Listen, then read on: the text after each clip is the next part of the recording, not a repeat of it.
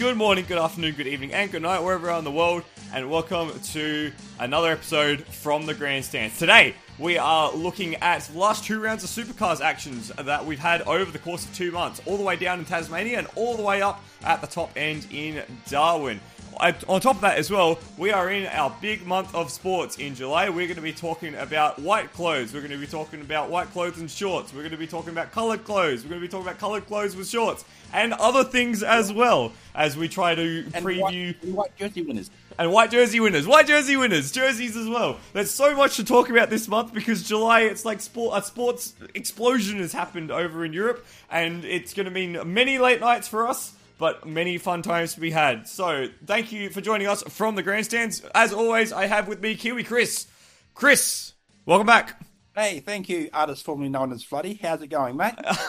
God. oh, that's brilliant. Uh, how long have you been sitting on that one? um, so about a month.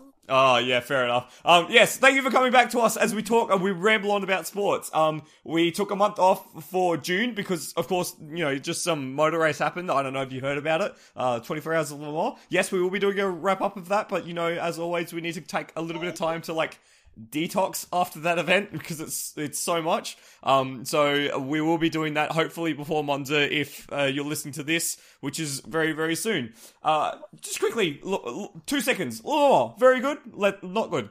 Your thoughts? Really intriguing. Really Not intriguing. I was a fan. Me too. I thought it was a race befitting the centenary, which is you know what you want. Um, let's leave Le Mans because that's in France and that's far away. Let's talk about supercars because there's been quite a bit that's gone on that we've missed, and we're going to breeze through it because we don't really want to talk about supercars. We want to talk about everything else. Uh, Tasmania. What on earth happened in Tasmania? They went full loco.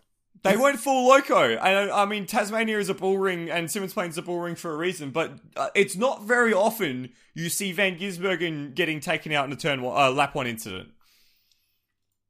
Yeah, that was that was just reflective of his weekend. He had an absolute shocker down there, and that's the reason why he's languishing in the points somewhat now.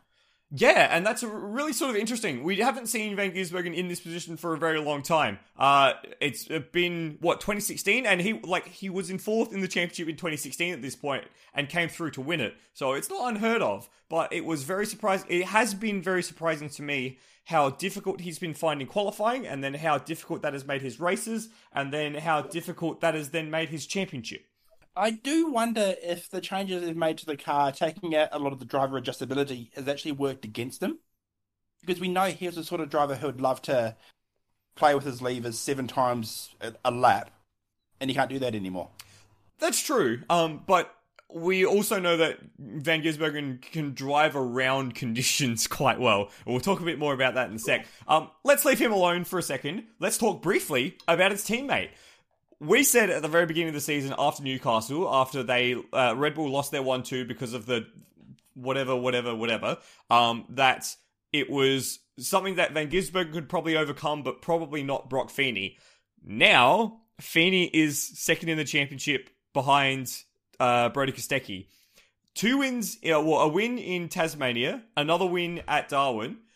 Is Feeney the real deal? He's starting to prove me wrong, that's for sure.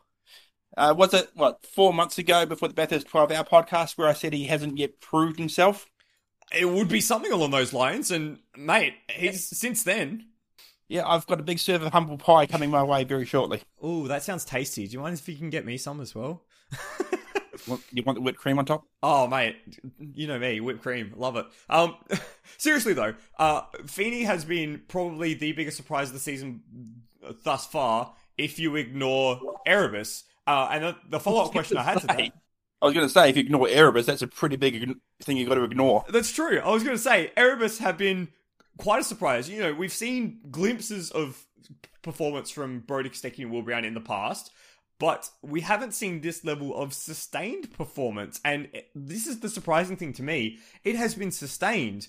Brody Kostecki and Will Brown, every single race this season, one of them has been on the podium, except for when we got to Darwin. And we'll talk a bit more about that a little later on. But, you know, that that level of sustained uh, pressure wins championships. Wasn't it? Wasn't it only a few years ago where, when was it? Twenty. You have to remind me what year it was, where someone won the championship despite winning only three races in the season. Oh, all just because they keep racking up podiums. I uh, ooh. Um, I know it was a long time ago in uh, like the 2006 2007 uh, accumulated points era where like Rick Kelly won the championship with one race win versus Lowndes' seven, and Russell Ingall won the championship with two round wins versus Lowndes' six or something. So like.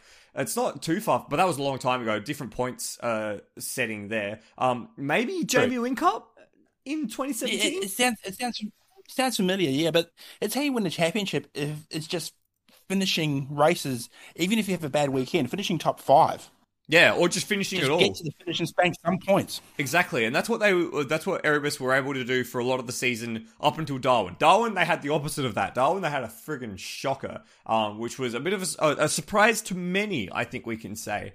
Um, uh, anything else from Tasmania that you wanted to talk about briefly? Uh, because we're we're kind of powering through this because we want to talk about everything else. I feel like the main discussion points from Tassie will probably come up in Darwin anyway. So let's move on. Yeah. Um. Just quickly. Uh. We probably would have talked more about Tasmania had we done a June edition of the podcast, but we didn't. So too bad. Uh. So. Uh. Darwin. Uh. First things first.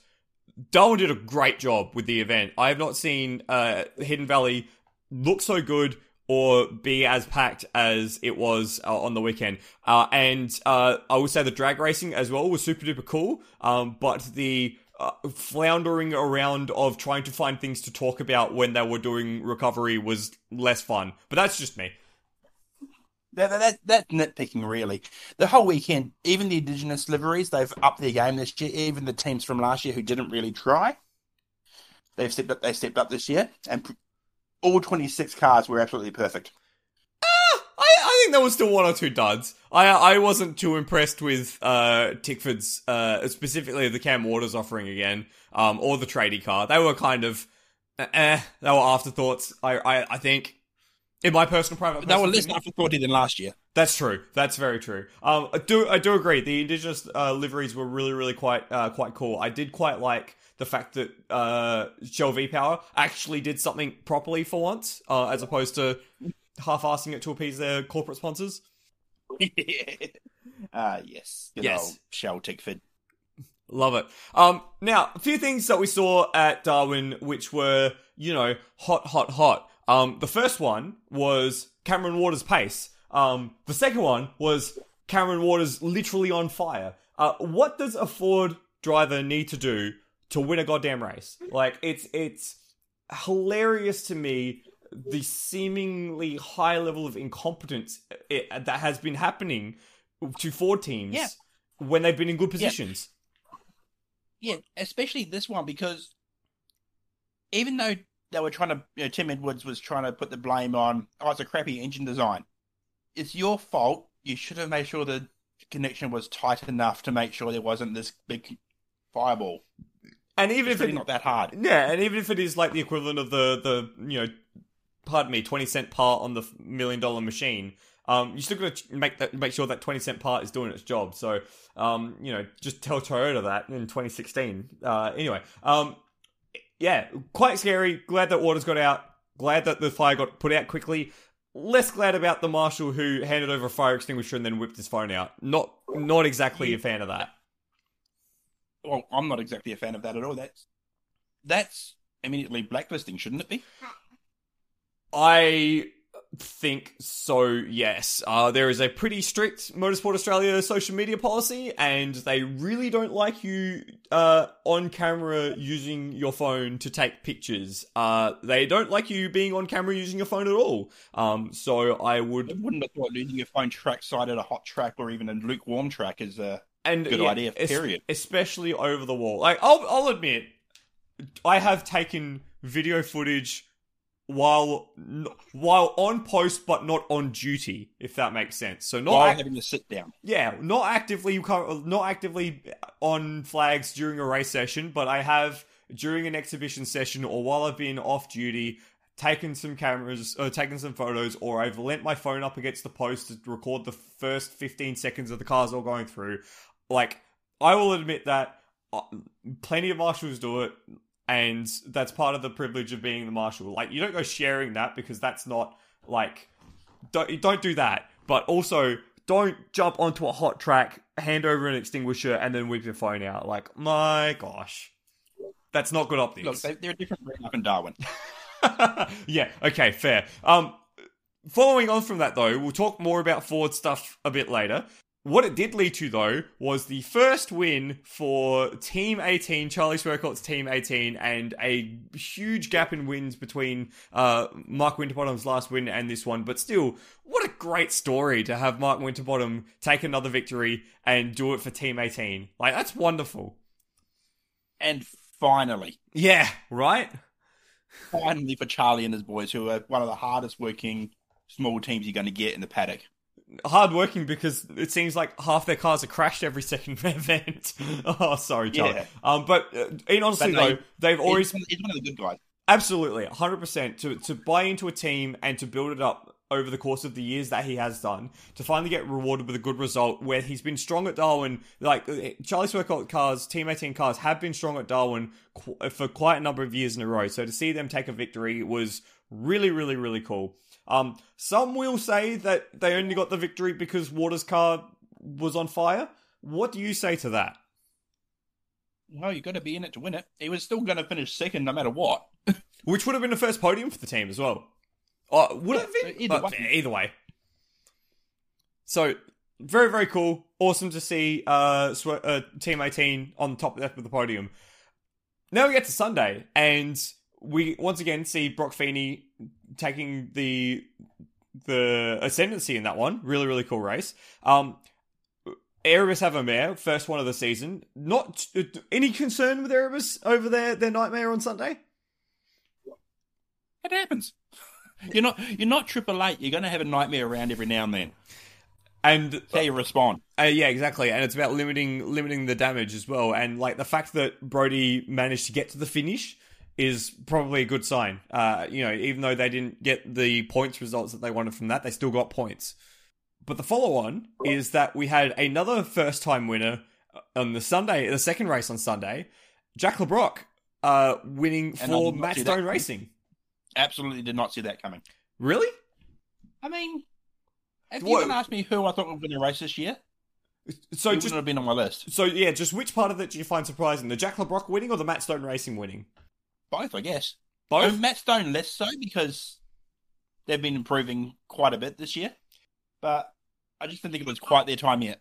I was wrong again. Yeah, I mean, uh, and very happy to be wrong. Uh, you know, Le Brocq has shown some good qualifying performances. It was the first pole for the team as well, so that's how they got the the the track position. Um, but you know, Le Brocq has been on qualifying the front row of the grid before. He did it in, I want to say Tasmania, and I think it was last year when he got crashed out in the the race on uh, in the morning of that day, and they basically had to rebuild the entire car just to start the race, and they started on second of the grid and fell down the order because the car was still bent.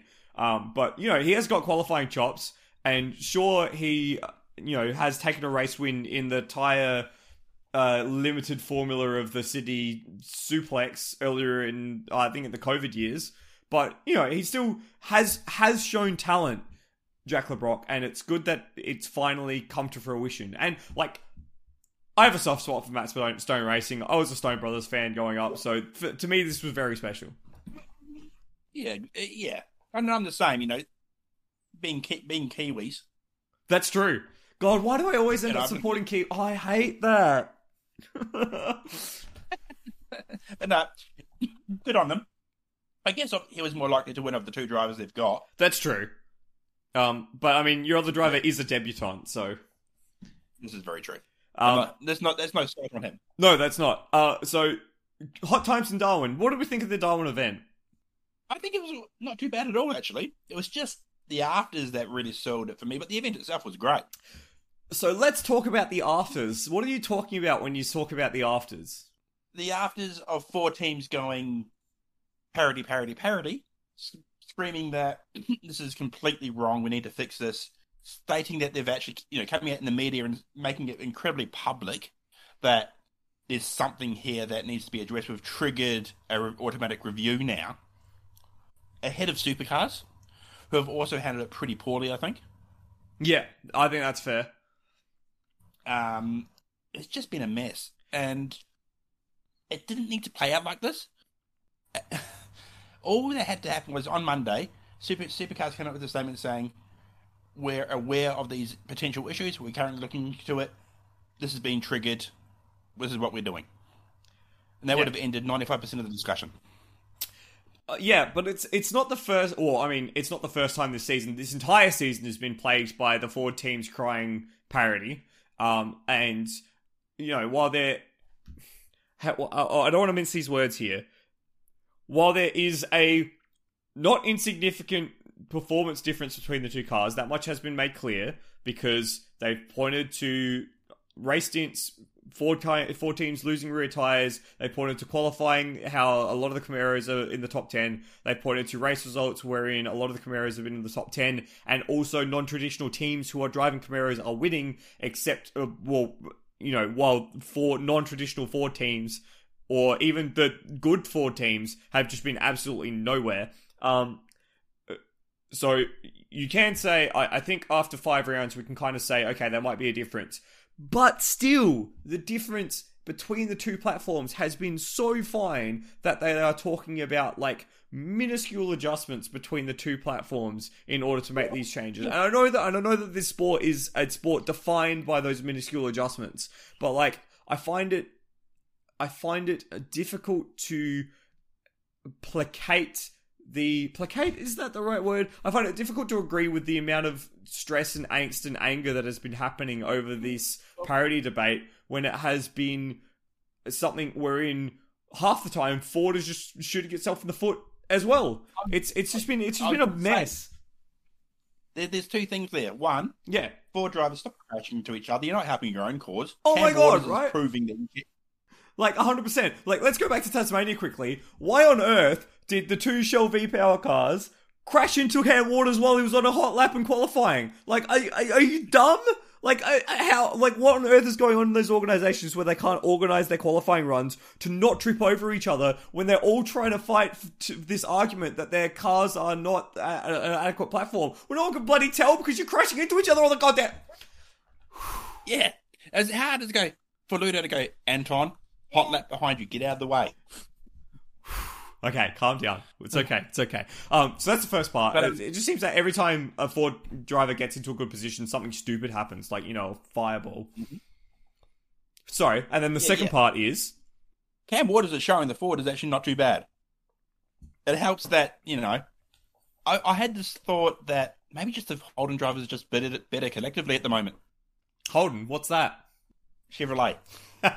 um, uh, yeah, it could be like oh, that way. Um, it, it's interesting to me that like besides Erebus and Triple Eight, there hasn't been a lot of consistency with who's been up the front, and it doesn't matter whether it's been Ford or Holden. Up, look what you made me do, Ford or Chevrolet in that discussion. Like you know, we've seen Andre Heimgartner take a bunch of podiums. Team 18 has taken a win. MSR has taken a win. You know, Erebus have been consistent. Triple Eight been consistent. But like also uh the the Nulon cars, team formerly Team Sydney, Team Premier, I uh, they've been in the top 10. Uh Tim Slade and James Golding have been in the top 10 in more than one occasion. It's like you know, there's it's no surprise to me that everyone's still trying to find a handle on this platform, which has been jumbling up the results, which is a good thing. It's just a surprise to me that when it, like none of the Ford teams can string together a race. Like Cameron Waters has been great in qualifying, but he hasn't been able to string together a race. And I'm not, uh, and again, I'm not sure if it's a uh, a car thing or a personnel thing. But then, like on the other hand, the the bleating Ford teams can't even string together a qualifying lap. Like, duh. I don't know. It's like I, I find it very difficult to leave to believe that it's all the car. Yeah, I, I'm the same. Um, we'll see what happens at Townsville this weekend. Uh, like breaking news has just come out, so we do we want to address that? Sure, let's address this late breaking news. That yeah, there's actually been an adjustment made to the Fords effective from this weekend. Um, because as you mentioned, they were all talking about rear tire life. Um, essentially, there's just going to be a minor difference in rear downforce. Yeah. and it's basically going to break a little bit better. So, they're just basically adjusting the rear wing slightly and increasing the boot spoiler. Yeah. So to for for the particulars of the uh, of the press release, um, the recommended changes involve modifying the position, span, and angle of the rear wing, and increasing the side of the boot spoiler on the Ford Mustang. So, I mean, that could be a significant change, or that could be a not all that significant change. But I would be, it would be hilarious to me, and I'm, you know, I grew up watching Fords. Marcos Ambrose and Triple Eight back in the day, Stone Brothers Racing and Triple Eight, they were my two teams. I wanted Fords to win. It would be hilarious to me is that they got these changes and their cars were even shitter. Like that would just tickle me in such a way because like it's just ah, ah. anyway. Like okay, I, I want to pivot from this discussion. You and I watch a lot of sports cars. Our audience watches a lot of sports cars. We've had discussions about balance performance across the entirety of our run as a podcast. At the end of the day, it is up, the te- up to the teams and the manufacturers to build a car that is good enough to be balanced in the series. Um, par- Exactly. parity in this context doesn't apply to making the cars good. It applies to making the cars even. If uh, this is the thing that really sort of struck me, it's not a not a it's not a balanced performance system wherein they have to you know modify all these different things to get them on the right track. The it was the responsibility of the homologation teams to put forward a product that was appropriate and you know if like it's hard to say without supercars handing over all their data and going through it with a fine tooth comb whatever but like if there wasn't any change like if there wasn't any issues in what the aero was signed off between the two homologation teams and what the engine parity was signed off between the two homologation teams if it's just a setup issue then that's not parity is it No, that's just trying to BOP teams, and that's not what this is about. yeah so supercars is It's a like, it's, it's a like technical parity the like- technical parity sort of sport yeah, if I can draw a crappy analogy, it'd be like trying to BOP Lawrence Van to Salih Yoluç. I mean, hey, you look pretty damn fast for a bronze driver. You'd probably be better off saying like uh, trying to BOP uh, Laurens Vanthoor to Ben Keating. That'd be a fairer comparison. That'd be fair. I'd Yeah. that actually. Um, but yeah, so like uh, it's just this is this discussion's gone on far too long. Yes. Hopefully Townsville puts an end to it. So let's talk Townsville. Uh. Yeah, I mean, it, it won't. Um, let's talk Townsville. Uh, we return to the street hybrid track. This is something we haven't actually seen since. New- Well, I mean, Newcastle's just an out and out street circuit. This is a proper like street hybrid track now. This is something with more, much more of a built-in uh, circuit overlaid with the streets of Townsville. Um, we haven't seen one of these so far yet this season. I mean, I guess you could again say Albert Park, but no, no one actually thinks Albert Park's Albert a street Park's circuit. Now, Park is a street circuit with streets that are conveniently laid out. Exactly. Um, it's like the streets were designed to have an F1 race on them. Let's be real. Um, Basically. now, what do we think the form guide is heading into Townsville? So we've seen Camaros be strong. We've seen MSR, a Team 18 take a win. We've seen Brock Feeney be up there. Erebus have just had a nightmare. The Ford teams are getting an adjustment. Andre Heimgartner has been in the mix. What? How does this shake out for for Townsville? Well, traditionally, Triple Eight's been pretty good up at Townsville. I do think it's going to be a Erebus Triple Eight, depending on these adjustments, how well they how well the Ford teams fare, and also how jet lagged Gizzy is. So do we want to talk a bit, a bit more about Van Gisbergen then? Because Uh, he's just kind of one one another discipline. I know, right? How dumb is that? I do want to quickly say he's been the most like of the recent races at Townsville. He's been the one that's been, you know, the king of Townsville. As dreadful as that is, sorry, Shane. Um, sorry to indict that on you. Is anyone going to be the king of Townsville? But like he's been the one that's really made Townsville a place to get 300 points every single time.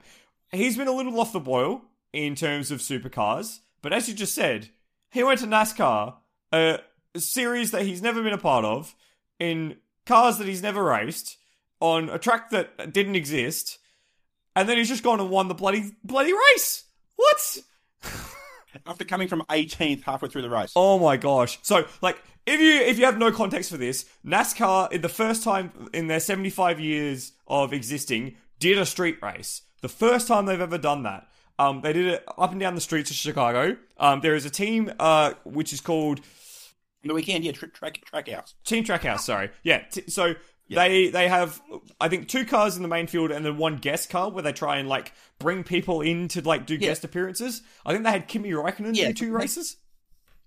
Yeah, that's right. They have the the number one in ninety nine, which is Ross Chastain and Suarez. Yep. And yeah, they have the ninety one, which races usually street courses. So they had yeah, Kimi Räikkönen for a couple, Gizzy for this one, And like and yeah, the bloody turn around and won the thing. Yeah, so straight away he was on the pace. Now this is the scary thing. He topped practice and like in he'd never he'd basically done like a few laps of a short course roval, top pras- practice, qualified third. The only reason he qualified third was because Chase Elliott, former series champion, was trying to sit in his wheel tracks and and get a draft down some of the straights and crashed and brought out a red flag. So that's the only reason Gizzy Yeah. qualified third. Then came out in the race and like I ended up watching the race because of all the hype. Um, it was just a typical SVG race win, you know? He just conserved tyres in the first half, got onto the right strategy, which turned out to be the wrong strategy. You know, pitted late, put on good tyres, and came through the field. Yeah, it was, a, it was just typical SVG, and that last la- those last lap battle we had was was it Justin Haley? I think it is. Uh, you, I'll have to go. I'll have to go get it in. I think, I think um, his name's Justin. yeah, But yeah, it was it was actually a really good battle for a few corners as well. Till Gizzy went, nah, see ya. Uh, it was it was pretty damn good. Um, like it, it, it really displayed the difference in the two categories when it comes to that type of racing, and like SVG was very quick to point that out. He said like this is the bread and butter of what I do in Australia, like street courses. I'm not scared of the walls, big V8s. This is what we do. Use, he was the, apparently the only one who's ever used a clutch in a NASCAR for some reason. Um, so. Yeah, ev- everyone was talking about his foot. He said he had, they had a foot fetish because they're watching his camera work, his heel and toe work, Yeah, it was going, just- "How do you do that?" because like they've never they've never had to brake and stop the rear tires from spinning up and rotate. So, um, yeah, but whatever. I- He just like he just said, you know, these are all the things I'm already very good at, and like. You know, some of the NASCAR guys said he basically schooled them. What, uh, what was it? I think it was Chase Elliott said he's going to go back to Australia and tell them all suck. Yeah, and I think it was Kyle Busch. It was like, "Yeah, we've just been absolutely schooled." Which, well, which is pretty Um, pretty crazy. Kyle Busch saying that he's one of the best NASCAR drivers of all time. it's pretty it's pretty amazing. Like it was just it was Yeah. ridiculous. So he came from yeah 18th and he was pulling you know that the, those sort of like late spontaneous fade moves that you know everyone in supercars does nowadays because Shane started popularizing it and then just the NASCAR guys just didn't know what to do. Just let him go Well, they, they know now. Yeah. I don't think, don't think they'll be as kind to him next year. Yeah, well, that's the thing. There, there might be a next year for Shane in NASCAR. Like this has been something. I, I, I think this has been a little overblown. Okay, I, I'm gonna say that, but he did say, "I've got one year left in supercars, and then this was awesome. I might come do this." Whincup's come out and said, like, we're gonna have a chat about what the future is. Like, I, I don't think it's going to happen, but it, you know, it, it might.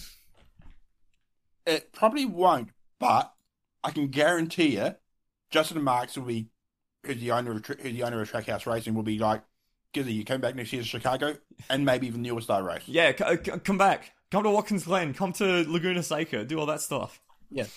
Um, the, the All Star race is at Charlotte, Charlotte on the Roval, I think. Well, what has been a, the Charlotte Roval, or North Wilkesboro Speedway, which is a really tiny oval. I Yeah. reckon Gizzy would do a ride like that as well. it'd be pretty funny. I he has said. I remember him saying when he was interviewed by Scott McLaughlin that he wasn't a huge fan of the ovals, the idea of it doing ovals. But even if he's just a road course specialist, like that's that's pretty rad. He'd do IndyCar if he could fit. Gosh. um. So pretty incredible for Gizzy to go do that. The first driver to win his first NASCAR race, his debut race in 60 years, which is pretty pretty impressive. I think only the seventh non-American to win in NASCAR as well. So like. Like Yeah. what, what what can you what can what can we say about Van Gisbergen that hasn't already been said? I'm out of words. It's just yeah, good on you, mate. Yeah, pretty much. Um, I'm sure someone, I'm sure someone said that. I would love for NASCAR to release the onboard footage from the final what 15 laps of the race from from the caution period Um, through to the checkered flag just to see just to see Gizzy pass everyone. I have to have a look at. But they actually live stream from his car the whole race. Really? Okay, I gotta find this. Yeah, I'm not. I'm not sure whether it's a rear facing camera or not. But yeah, he had a camera on him the whole race, and it's on YouTube. Okay, I, I I gotta find this, and you, dear listener, you should find this as well because there are a few things better in life than watching a charged up Shane Van Gisbergen pass 17 cars on the way to a debut victory in NASCAR. Because, Yeah. God, God like, what a guy! Unfortunately, the camera cuts out just as he finishes his second burnout. Ah, what a shame! What a shame. Um, uh, on that note, do we think that has reawoken uh, Van Gisbergen? Do you think that's going to get his uh, supercars back on track, especially coming back to Townsville? It's going to be the confidence boost. That's for damn sure. Uh, you know, a track that Yeah. A track that is the sort of street hybrid and something that he's won at plenty before. Is this where we see Gizzy just charge everyone down? I I reckon it might be. You know, it's probably it's probably sitting back on the plane on the way back now in business class on his fourth. I don't know what he drinks. Fourth, yes. yeah, but uh, he's um he's probably thinking, oh yeah, I'm actually all right at this racing job. I'll be okay this weekend. Yeah, and he's got a 110 point margin to overcome to be in the lead of the championship. So it is the two Erebus cars leading, Brodie from Will, then Broc from Van Gisbergen. Then we have the first of the Fords in Chaz Mostert. We haven't really talked about Walkinshaw at all uh, today because there just hasn't been anything to talk about besides them being bad. Well, Mostert being average and Nick Percat putting himself out of a driver's seat. Yeah, pretty much. Um, like it's been kind of depressing uh, with what's going on at Walkinshaw. But I will say that uh, while both of their uh, qualifying pace has been absolutely dire, they have been at least not shit in racing. Like I think Mostert came up what 14 places or something in in the first race in Valley.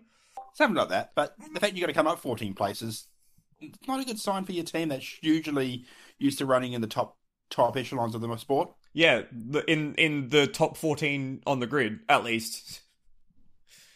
So yeah, not not ideal, not the ideal way that they want to be running at the moment. Um, so Townsville was this weekend. Townsville was this weekend. So make sure you're watching uh, the bright sunny sunshine and hopefully not feeling as cold as we are on this side of the continent because god damn it, the temperature hasn't gotten over 13 for the past week and I'm I hate it.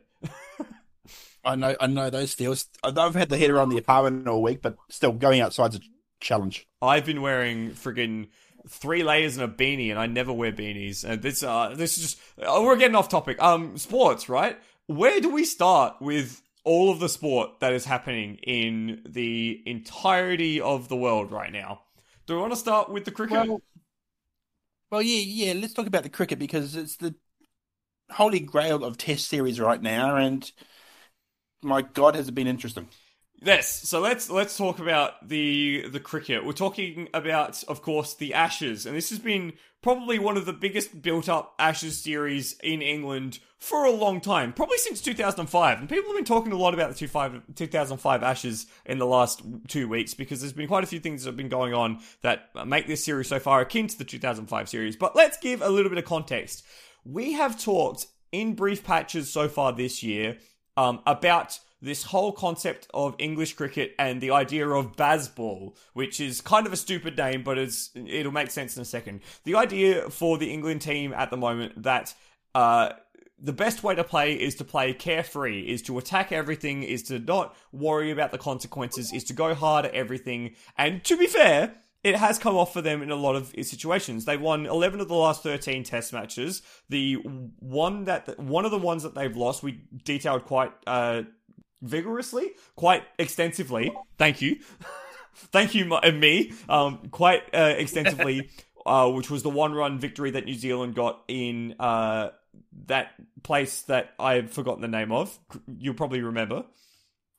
New Zealand, I mean, I know that much, but it, yeah, that one. Uh, See, I knew it was a weird name. Um, So you know they they have been being entertaining, being amazing, being wonderful, and going about it with a smile on their face, and you know everyone having a laugh in the meantime.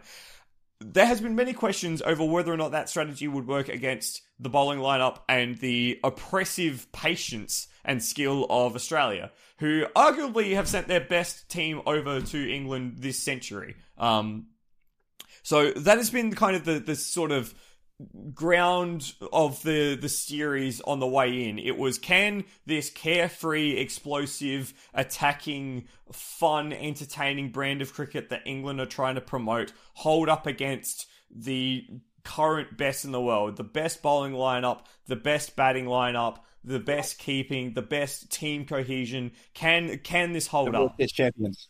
And the World Test champions. Yes, that also happened in the month of June. But like, uh, you know, we were always going to win that. We were impossible to beat. Um, so that's kind of the lead into the series. Um, on one side you have, yeah, Australia. The other side you have England, and like England in a very weird and interesting position. A very young team with very high strike rates and kind of mid averages on the batting side, and then also like the oldest most prolific pair of bowlers, fast bowlers in the country, or in the world rather, in cricket history, in Jimmy Anderson and Stuart Broad. Um, but things kind of already took a turn for the worse before the, the series even started. So, firstly, England go into the series without a frontline spinner. Uh, Jack Leach, who has been the spinner for England for the past few years, uh, discovers stress fractures in his back and he's out for the season. Um, so that kind of puts a, a thorn in England's side to start with, and they have to call up uh, out of retirement from two years. Uh, Moeen Ali, who the last time he played Australia, he got bit, bashed around the park with both bat and ball, and you know retired from Test cricket because of it. Uh, and then on top of that as well, they've gone to uh, well, we've just heard now, Chris, that Ollie Pope, one of the batsmen, has dislocated his shoulder and is now out for the rest of the series with uh, with surgery heading into the series, a lot of people made a lot of conjecture and a lot of thoughts and a lot of bets and all that sort of thing. You know, Glenn McGrath made his classic 5 0 speech, um, saying Australia. A lot of pundits said England were going to win. Uh, a few people with brains said Australia were going to win. What were your thoughts heading into the series? I was picking 3 1 Australia Yeah? initially. Um, I did have reservations when I saw the lineup England picked. Um, and I'll talk about those separately, but the series has gone pretty much the way I thought it was going to go. Um, the And England's just- biggest problem at the moment. We'll just, Oh, we'll just, we'll just quickly say uh, we are already two tests in at, at the time of recording. We've already had the first two tests, um, so we're already partway through the series. Um, so with that mind in context in mind, let's. uh, Do you want to talk about the first test? Uh, yeah, so first test, yeah, to remind me, was Edgbaston. relatively com- yes, Edgbaston, uh, relatively comfortable in the end for Australia. Eh, kind of. Kinda, but it, England's biggest problem, and this is the biggest problem with the second test as well, they needed to take 24 wickets a game to get the 20 batsmen out. Yes, minimum. yes. So they're they're making chances but not taking chances. Yes. And a lot of that is down to, I'm sorry to say, Jonny Bairstow. Yes, I 100% agree, and we'll talk more about Jonny Bairstow uh, at uh, in a few minutes. But uh, for context, he's the the keeper. Um, he has been. I would I would say, Chris, and I think you'll agree with me. Uh, Jonny Bairstow is not the best wicketkeeper in England. He's been the best wicketkeeper for his, for his um, county side.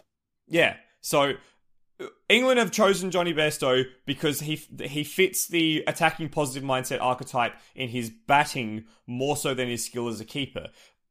The best keeper in England at the moment is probably uh, Foakes, um, who was in the side when uh, when they came to Australia last time and got beaten 4.9 nil, but uh, you know hasn't really been a feature of the side because he is not an aggressive and outspoken and positive batsman.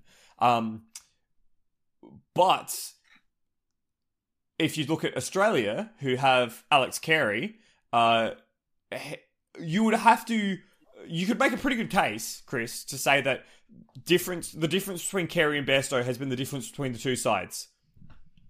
Yeah. And this is going to something that I've always maintained about Test cricket. Not necessarily short form, but you always pick your best keeper in Tests. The And why is amount of runs, well, the amount of runs they score. Okay, you might have a Gilchrist type who scores sixty a match, Yeah, for yeah. example.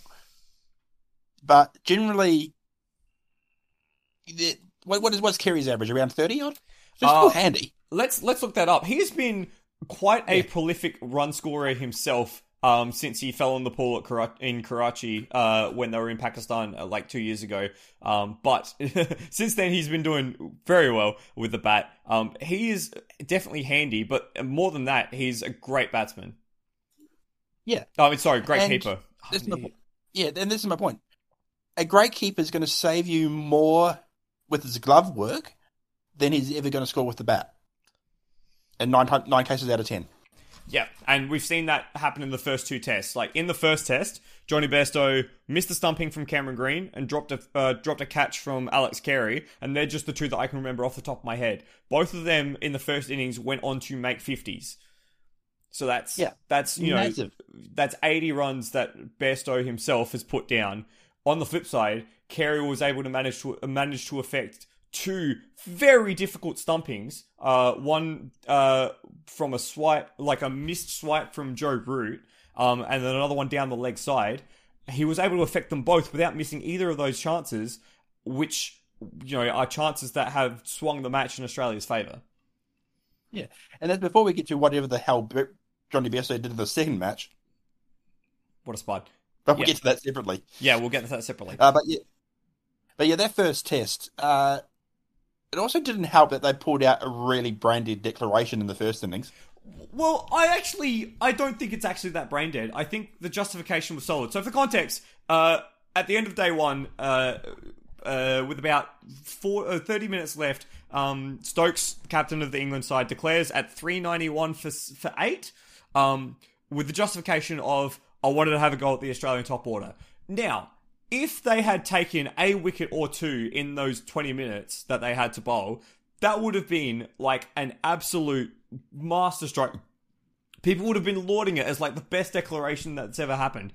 As it happened, because Warner and Khawaja effectively didn't come to the party, they were like, we're not going to play at anything, we're going to block it all out, and we're just going to get through to tomorrow. Because that happened, it kind of looks like a bit of a dud declaration. That's uh, Yeah. uh, that's that's my thought. But that I think that also set Uzi up for his massive inning score. Gave him, you know, a good few overs just to get out there and see the ball, basically. Yes, and now this has been the, the key, the sort of really interesting thing about this test series so far.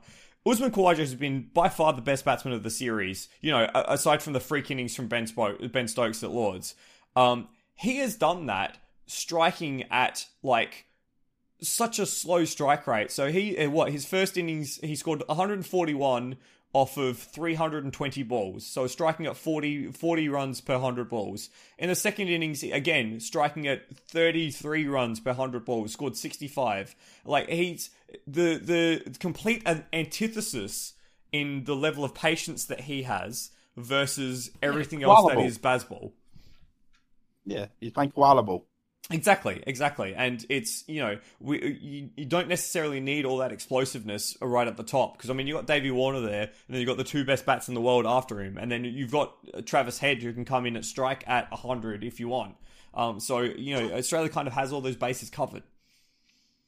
Yeah. And- and- Although Labuschagne's had a bit of a mare. That's true. Labuschagne has had a bit of a mare. Um, so just to wrap up on Edgbaston, it was actually quite a quite a well fought Test match in the end. As, uh, as we may mention, England made 293 for eight in the first day.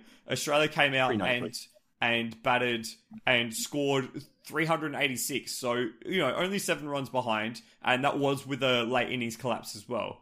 Um, England then came out and set 273 uh, f- uh, which meant that Australia had to score 281 to win the game. Now, 281 and Edgbaston is kind of a touchy subject to Australians. Uh, for those who remember the two, 2005 series, um, I believe this, the the target in 2005 was 282, and that was really the tipping point in the 2005 Ashes series. England ended up winning that game by two runs um, after a late innings partnership between Brett Lee and Michael Kasprowicz failed at the very, very end of the of the day. So um, it was great that Australia managed to get over the line. That felt really, really good. um, but By two wickets, a little bit of synchronicity there. yeah, just just just a just a smidge, but it was really really down to a captain's knock from Pat Cummins to to get Australia over the line after Alex Carey and uh, Usman Khawaja had gotten out uh, late on in the piece. Um, so very tight test match there to start things off. Um, the media coverage of that game, though, especially in the aftermath, was kind of confusing. It very much made it Yeah. made it feel like England had won the game, despite the fact that they that they that they'd lost. Well, yeah, they were talking about how Bazball was working and it's an exciting test and that's what we want to see. And But but no, no, no.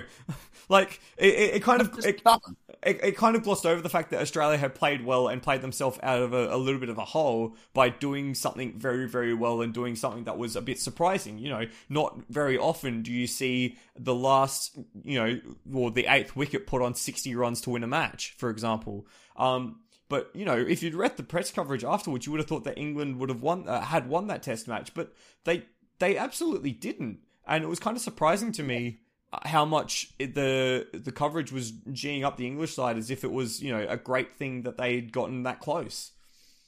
But that's the English tabloid media in a nutshell. They're quick to praise and quick to turn on you. Well, let's get to Lords because I think we're in the second phase of that at the moment. Um, so the Lords Test Uh, match. Lord, Go ahead, sorry. Lord's had absolutely everything. Well, this is the thing. It didn't start with absolutely everything. It started off very slow and very sort of. Well, actually, no, that's a lie. It started off with a protest um, for the the, the Just Stop Oil, uh, which was, you know, something a, a very serious It was issue. that- hilarious. yeah, I mean, it was hilarious. Uh, you know, they they had people running onto the pitch with orange powdered paint and trying to throw it on the on the on the uh on the pitch, and they ended up getting carted off by Jonny Bairstow, the keeper, um, like who literally like held a guy under his arm and dragged him off the pitch, um, which was secure the most secure his hands have been all series. Yeah, well, the only time of English dominance the entire day, because basically that first day, uh, it was a, a very green wicket, overcast skies. England put Australia into bat and got nothing out of it. Australia ended up putting on 416 on the f- on the first innings off the back of a Steve Smith century, which is good to see. Um, but It's really emotional century as well. yeah, really, really, really good to see him back in the runs and back doing so well. Yeah, especially seeing it's probably the last time he's going to play at Lords, Yeah, and to get his name on that honour board yet again, and for a cricket nuffy like him, means absolutely everything. It, it does, and Lords of, is of course the home of cricket, which will be important later. Um, so following up, England were doing quite well. They were 180 odd for one on a pitch that was offering nothing, and then completely fell apart and were all out for 325. So that gave Australia a like 100 and something run lead heading into the second innings. Yeah, they they imploded harder than anything else that happened. Well, and and this is as well with Australia losing Nathan Lyon, which is their front, their frontline spinner who got three wickets in the last innings of the uh, the Edgbaston Test um, with a calf injury, quite serious calf injury. So Lyon's actually out for the rest of the series now Yeah, but Travis Head came on and took two wickets that innings. because who needs Nathan Lyon when you've got uh, Na- uh yeah Travis Head. Um, so Yeah. heading into the second innings, um, Australia once again do their thing. They plod along. So the run rate for the Australians were two uh, was two point seven, and something very interesting happened. England played negatively. They played the most boring, negative, uh, effectively bodyline sort of a series. And bodyline is a word that any cricket fan will like. It will instantly prick up their ears. They'll go, "Oh, what bodyline? How like how is that even allowed?" There was basically they basically just bowled bounces, bounces and bounces and bounces, trying to get into the into the shoulders, into the helmets, and it was just it was boring to watch. It was boring to think about, and it just sucked. It was just a, a very negative, cowardly tactic. And if I may say so, terrible umpiring. Yes. Now, uh, explain because why. there comes a point, or th- because there comes a point that, oh, I mean, firstly, two bounces and over that wasn't being enforced, and secondly, the, and this is from my umpire training I did with Paul Reiffel.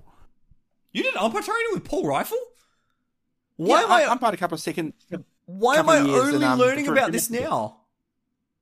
I know, right? Crazy. What? Bob Perry, pull a Rifle. Um, Sorry, continue. Yeah. Yes. So after a while, it can become pretty intimidatory bowling if you're just doing it constantly. And yes, okay, they're professionals and they're elites of the game, so it's not intimidatory as such, but it, it can get dangerous. Yeah. I And the umpire's really trying to put a stop to that and saying, hey, you get your two and over, that's it. Yeah, I think it, it wasn't really enforced at all. And the thing that stood out to me Hmm. in the middle session of day four, when England were trying their absolute best to A, stop Australia scoring runs and B, get wickets, they bowled 98% of deliveries in a region that is defined as short. So a region that is over 10 metres from the, uh, the batsman's stumps. That is. Which is ridiculous. That is absurd. That is absurd. That is incredibly. It's it's just so negative. It's like they watched Neil Wagner, or you know, Ber- Ber- Brendan McCullum said, "This is what Neil Wagner did for us. You do it now," and all of them did it. Yeah, it's it was kind. Oh, it was just it was just really it was absurd. I don't think I've ever seen anything like it. And you know, the bouncer is a delivery that is very powerful and gets a lot of wickets because of its surprise factor. It doesn't really work if that's all you're bowling. Exactly. Um, you know, if you're bowling bowling bounces like two or three and over, then you usually follow up with a Yorker or something just on fourth stump. But they didn't do any of that. No, it's just ridiculous. Um, and they got their just desserts for it because Australia was just like, yeah, whatever. We, we don't need to win this game. Well, I mean, it it did it did end up falling that way in the end because Australia did end up getting out to it. You know, they did score what uh, only 273 with you know a top score of Khawaja at the very top of the innings. But even then, he eventually succumbed to the short ball barrage. They all will eventually be- succumb to the short ball barrage. Um, and I'll pose the question to you, Chris: When you've got good swing and seam bowlers like Joe Root, uh, not Joe Root, uh, Jimmy Anderson. Stuart Broad and Ollie Robinson Okay, in your Root. lineup. I know. I don't know why Root's name came into my head. I think I was just looking at it. Um, why on earth are you resorting to this tactic? Because the pitch was giving you nothing. Why on earth was the pitch giving them nothing? Because they prepared them for Bazball. Because they asked for it. Yeah. And surprise, surprise, you've taken out what makes English cricket actually good. And that's that's bowling in the English conditions. I think what we saw the first day of Edgbaston, we saw the ball move a bit, but since then it's been pretty much nothing. The Well- only movement you got at Lords was from the slope. Well, I a little bit of that, but also the the new ball seemed to move. Um, I think Starc's wicket of Ollie Pope, where he completely bowled him all ends up with an in swinging Yorker, was oh, love that. Um, but that was that was a genuinely swinging ball. So do we talk? But, but that's the dude. I mean, that's true. So do we talk about the final day now? Oh, the final day. The day that basically broke everyone in the office because they turned the TV on at 8 o'clock and couldn't turn it off again. This is true. I was a very tired boy on Monday because of it. So England start the day uh, 114 for four. So they've already lost the four wickets. The target is 371 or survive. Um, there was also a little bit of controversy at the very end of uh, the the uh, day five, uh, day four evening. Uh, Mitchell Starc took a catch, which wasn't a catch um, because he put the ball on the ground, and I think everyone once they figured out what it was for was like, oh, okay, yeah, we can see why that is. Um, you know, Yeah, unless you're a diehard Australian one-eyed fan, yes, you knew that was not out. Yeah, exactly. Um, short ball barrage from Australia as well, but they do it a little bit better. Duckett ends up uh, edging one behind to Alex Carey, who takes a good catch. Um, Jonny Bairstow comes in, and something stupid happens. Uh, so, at the end of an over of Cam Green bowling, Green bowls a bouncer. Jonny Bairstow ducks underneath it, wanders out of his crease, and the and the stumps get thrown down. So the stumps have been broken. Jonny Bairstow's out of his crease. The ball was not dead, and he's out. He's out stumped. Um, Not eh, well. Initially, he was given out run out. yeah, but seeing as he was out of his crease, not in the act of making a run, he got changed to stumped. Now, Chris, before we go any further, is that out? Yes. So why are people talking about this still? Because spirit of cricket, the mo- the, the phrase I hate most from this game. Okay, so let's let's break this down. Why is this become? Why has this become such a controversial piece of uh, the game on the uh, over the week? What about this dismissal has incised, ins, incised? In, that's not that. Is that the word that I want? En- enraged. Enraged, I guess, but it's not really in. in it, I mean, I guess there's a bit of rage. What is? What about this has pissed people off? Um. Well, for one, you're going against the spirit of cricket doctrine, inverted commas, at the home of cricket. With the MCC, who make the rules of cricket and the spirit of cricket guidelines. Again, inverted commas on that. And a pivotal moment of the match. If Jonny Bairstow had hung around for another 40, 50 runs, the result could have been completely different. Okay, it could have been sure, but But every single cricketer from have a go cricket to grade cricket to big bash to test cricket knows that you stay in your crease until the ball is actually dead. Um, Yes. s- and Bairstow knows this himself. He is a wicketkeeper. He tried to do exactly the same thing to Marnus Labuschagne in the first test. Exactly the same thing. And so there's a bit of hypocr- hypocrisy there, but that's okay. The spirit of cricket only matters when it goes against England. If it's not against England, they don't care. Um, there was an interesting bit of analysis from Mark Taylor and Michael Atherton, who are the two ca- uh, uh, two former captains of the respective side, um, who were on commentary at the point of time. Taylor very quickly noticed that um, he went back and had a look and noticed that Bairstow did exactly the same routine uh, in the previous four balls of that over. So after every single ball, he scratched behind the crease and walked out of his crease. Now, that is all well and fine as long as the ball is dead. What Alex Carey did is as soon as he received the ball from the bouncer as the wicketkeeper, he threw it back at the stumps. So at no point was there a moment where the ball was dead. Alex Carey has Yeah. not waited for Bairstow to get out of his crease. He has not tried to bait Bairstow out of his crease. He has not done anything untoward that has affected what Bairstow has done. He got the ball and he threw the ball, and there was Yeah. like no time in between. And if you read the read the laws of cricket around this, the a ball is con- considered dead when it's finally at rest in the keeper's hands or in the hands of a fielder, or when both sides consider it dead. Neither of those conditions were met. And so Bairstow's out. Yeah, Better's out, Yeah. and it's a completely fair enough dismissal. And Bairstow is a friggin' idiot. Exactly. Um, now, Chris, what was the crowd's response to Bairstow being a complete freaking idiot?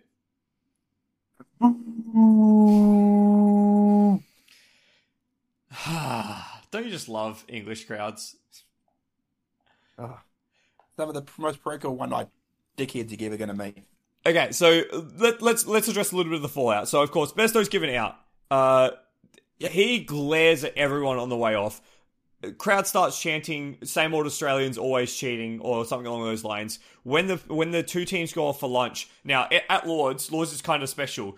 In uh, to get into the pavilion, you have to walk through what's called the long room. So members are allowed to be in the long room. So you're actually walking into the room with the members, who will then part and allow you to get to the, the rooms. The amount of abuse the Australian team got from the members, who should be, you know, quite well mannered because they are it's quite expensive to be a member at lords and as you know guardians of the game or whatever they want to call themselves as you know the uptight knob stockings that they are they're very uptight about the way that they do things. Um they're you know they're being booed people are yelling cheat and you know even uh, there's a few other things that have been said that haven't been revealed that obviously incite the Australians quite a lot because Usman Khawaja came to a stop and told security that one right there get rid of him and a few members got their membership suspended for being assholes so you know, quite I a. think it's worse than that.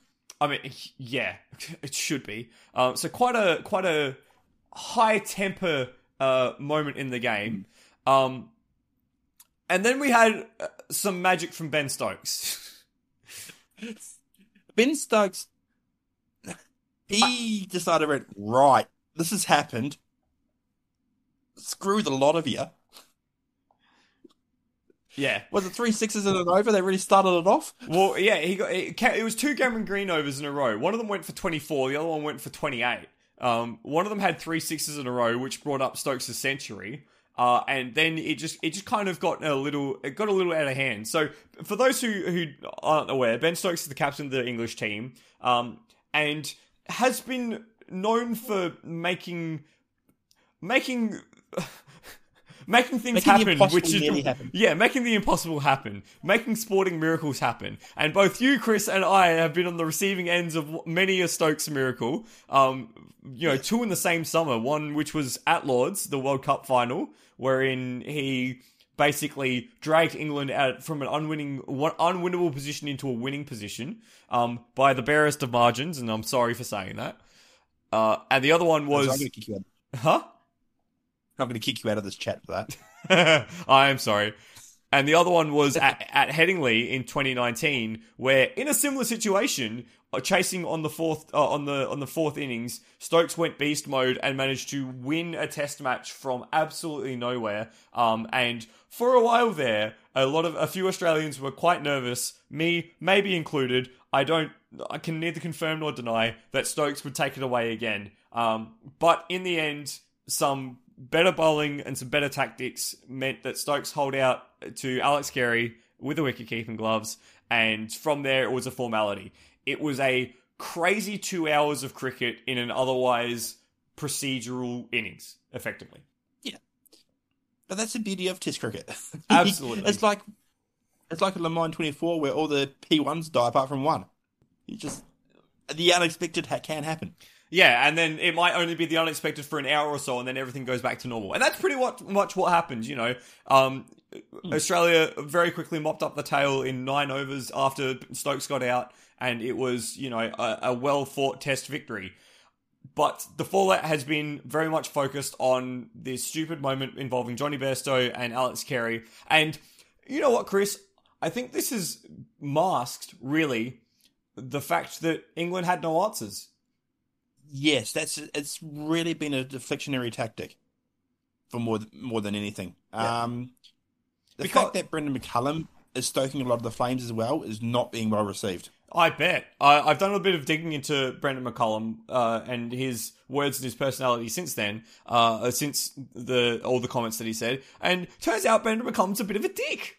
I didn't know that. Yeah, yeah, he went through a bit of a "O come all ye faithful, I'm I'm a changed man," but he, he was an absolute asshole on and off the track, and still off track, and still Field. was a bit of an asshole off track.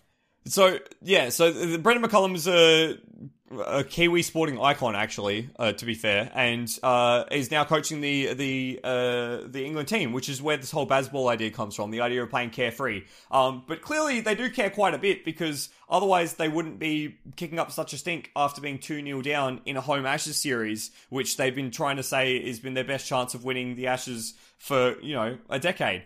Um, it to me, Chris, kind of speaks to the fact that England just have a, a very quickly run out of ideas and are looking to blame anything and anyone but themselves. Because let's be real, Yeah. they asked for flat pitches, they got flat pitches, they haven't been able to use the flat pitches, their batting has been dire, they've not been in control of the game at any real points, and despite Australia losing the toss, having the hardest of the batting conditions, and losing their frontline spinner, at no point was Australia behind the game. No, not at all.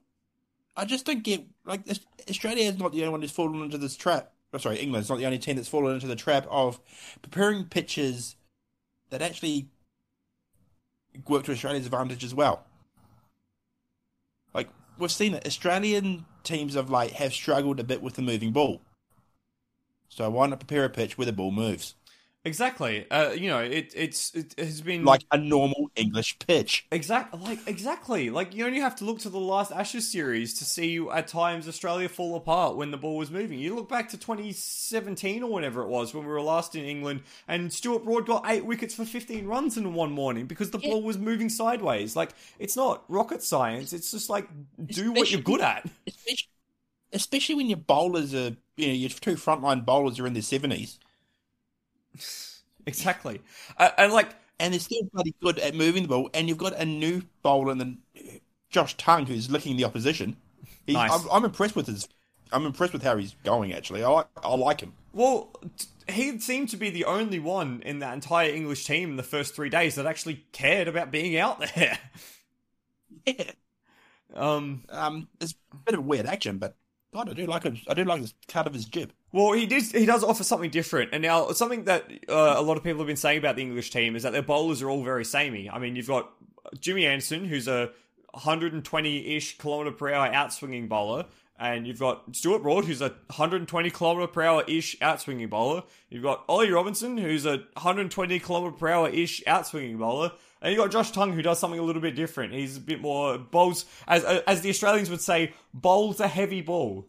Um, but like you know, their their attack is extremely samey, and on flat pitches that aren't doing much, it's just kind of no wonder they bounced everyone for two hours in the middle. Like, what else were they going to do? They were just going to get scored to all corners of the ground. Apart from that, Yeah.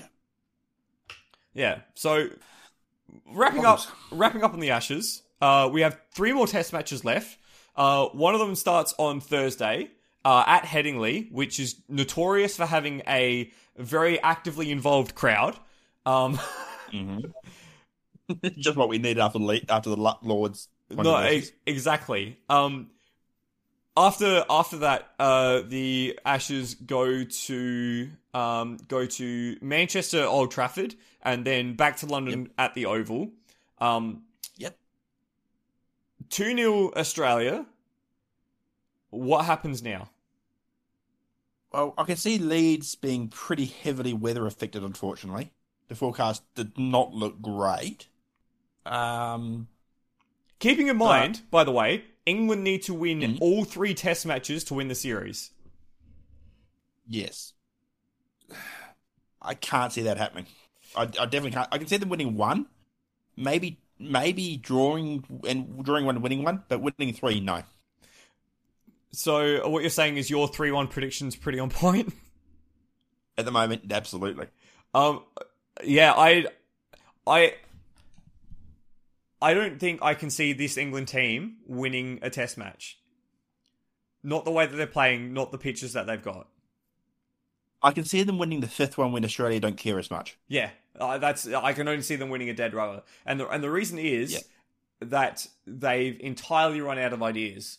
If if their plan A hmm. is aggression and vibes, and that hasn't worked for two Test matches, and like some of the cricket in the second Test match was absolutely dire. Like you know that the middle session of just bowling bounces was the most boring se- session of cricket I've ever watched, and I've watched Faf du Plessis block an entire day of cricket, uh, like a block 340 consecutive deliveries to save a Test match at Adelaide Oval in person, and that was more interesting than watching cricket uh, than watching England bowl bounces 120 kilometer hour bounces for two hours. I, if that's the strategy that they can, can come up with, if this is that playing positively and you know entertaining, saving Test match cricket, then they've got no chance. exactly. But having said that, if they weren't playing this style, I reckon they probably would have lost each game by close to an innings. Yeah, fair. if, is that the state of English cricket? You reckon? I think so. Gosh, don't let don't let the English hear you say that. They might, I don't know, yell at you, uh, yell that you're a cheat until they're red on the face. Um, I've, I've been to the country. I've seen the fans at the Southampton game. That's fine. Oh, yeah. Well, I have to ask you about that because that's something that we should probably uh, make mention of as well. Um, by the way, if you want to, i- i- if you want to know more, if you want to follow along more with the story of everything that happened during the, these test matches, Um, there is a particular writer on ESPN Cricket Info who I think has done a really, really good job in telling the story of the theatre of the te- of the test as opposed to just reporting on what's happened. Um, the guy is called um, Vithushan Ehantharajah, I think. Um, he's uh, or they've written like as I said, articles on the theatre of what's happening, not just a report on this is what's happened. That gives a really, really good idea of how the game shaped out and how the game felt after each day. And if you are a cricket nuffy like us too, I reckon you'll get a lot out of it. So ESPN Cricket Info, look for him, Vish E on Twitter as well. So yeah, have a look. Do. Because Chris is going to go read his articles afterwards as well. um, Absolutely. Don't want to sleep. yeah. A few things to finish up on uh, the Ashes before we talk about other cricket. Um, Nathan Lyon out for series, torn calf muscle. Todd Murphy comes in. Uh, do we feel confident about Todd Murphy? Yeah, he's fine. He's fine. Cool. He's young, but he's he's he's he's, he's, another leg spinner, a young leg spinner. He'll be fine. Um, uh, Ollie Pope out. Uh, I'm not sure who. Pardon me. Not not sure who comes in to replace him, but uh, that's a a blow for England, is it? What I would do, bring in folks, keep Bairstow. So move Besto up and bring in folks as a wicketkeeper.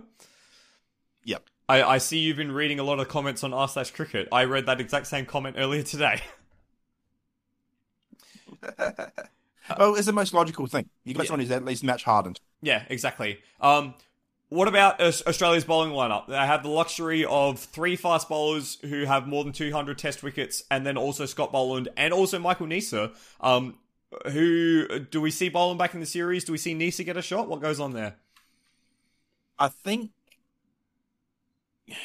I think this test you see maybe Boland come back because I don't necessarily think Neser's going to play too much at the moment.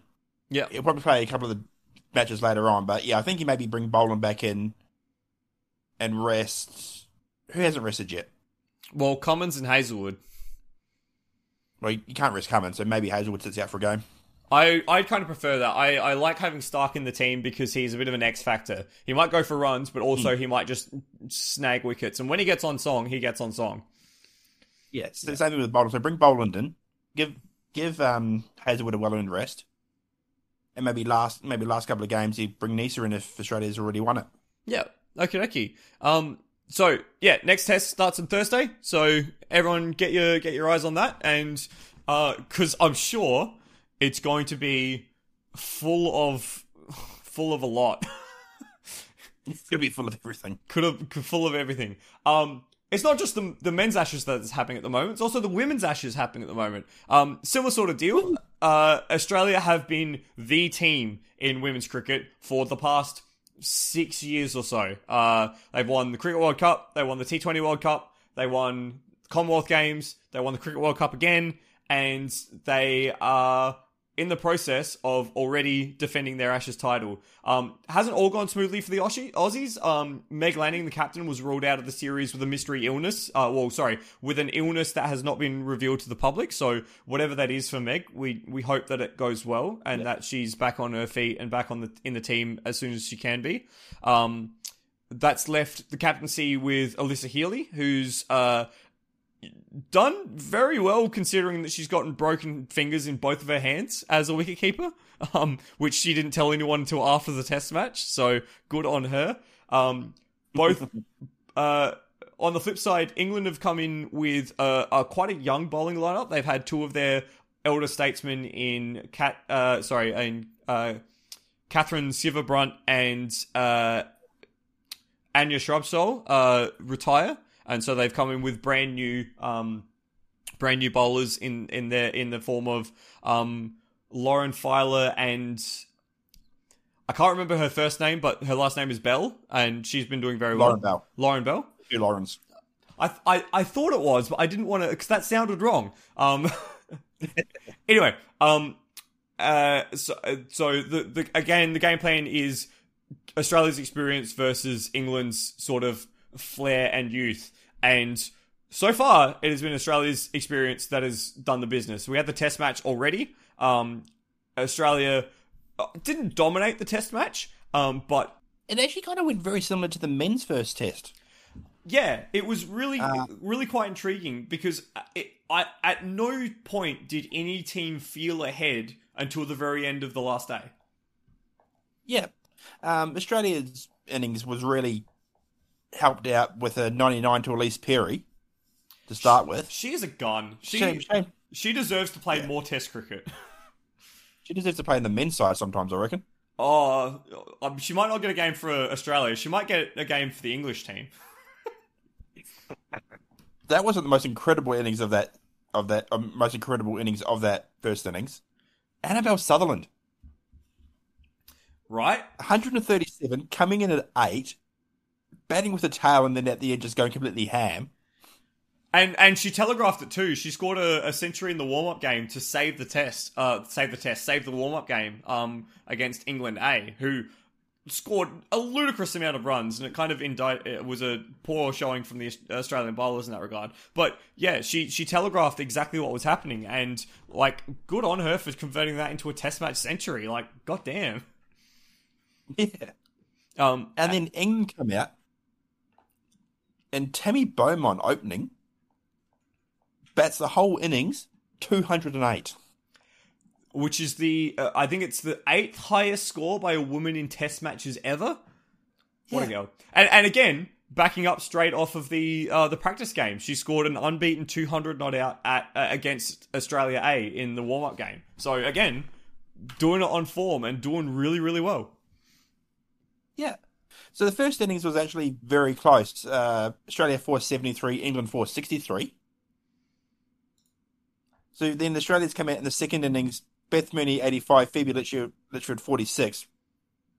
Uh, but then the English bowlers started coming back. So Sophie Ecclestone took five. Um, Kate Crosswood chipping with a couple as well as Lauren Filer.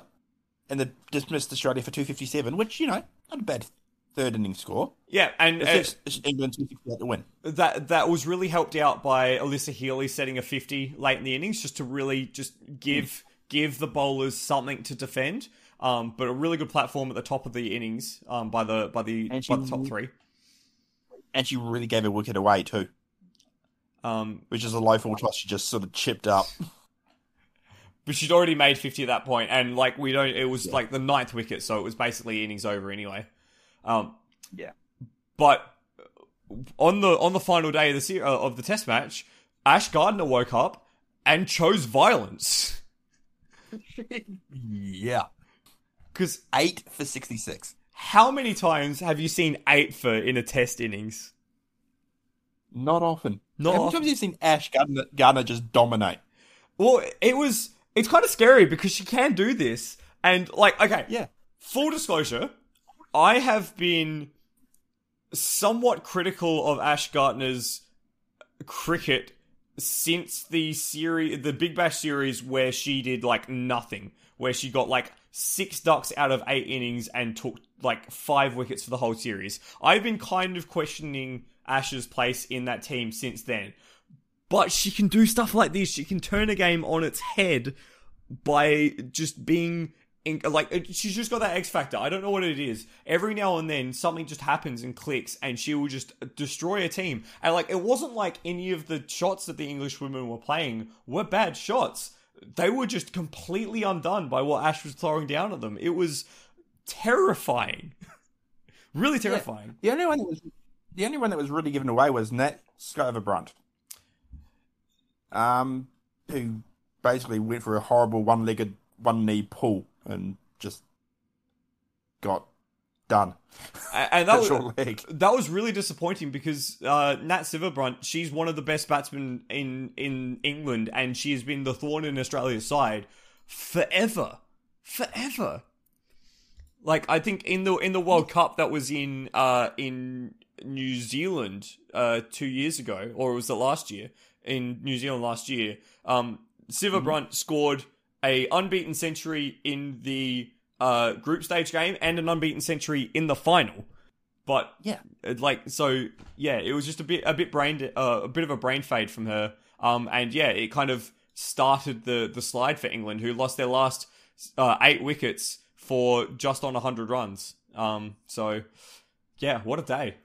So yeah, and so with the women's Ashes as well, we should mention it's a mixed format series. So there's T20s, one days, and a Test match. Test match worth six points. So no, not anymore. massive- They've actually changed it. So it, the Test match is only worth four points. Um, sorry, four points. You're right. Yes.